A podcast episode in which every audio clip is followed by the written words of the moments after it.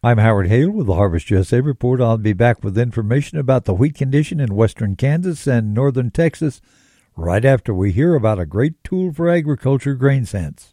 If you're a farmer and would like to know what your grain crop is really worth, here's a way you can do it.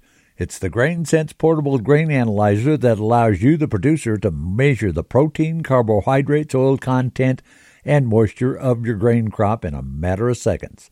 That means you have a better idea of what your crop is really worth. You can hear what users have to say about Grain Sense by going to harvestusareport.com and scrolling down to Grain Sense. That's harvestusareport.com.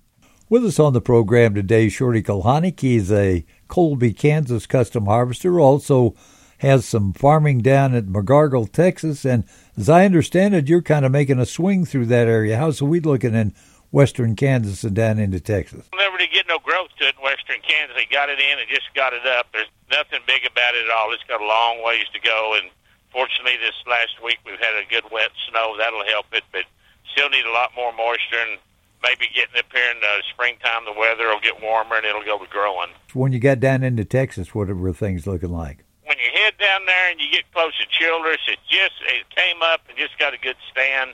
Uh, a lot of that stuff wasn't planted and or seeded until around the week before Christmas. And then you get further south down here where we farm, east of Seymour. We got some stuff in early, then we got the rest of it in late, hoping to get some earlier grazing this year. And a lot of it did come on, but it you know it grew for a while, then it just kind of stopped. The colder weather, and we are wet down here, and uh, we just need some warm weather for it to take off and go to growing again. Custom harvester and producer Shorty Kulhanik. Thanks for joining us for the Harvest USA Report. Always great to have you along. May God bless, and you come back and join us again, won't you?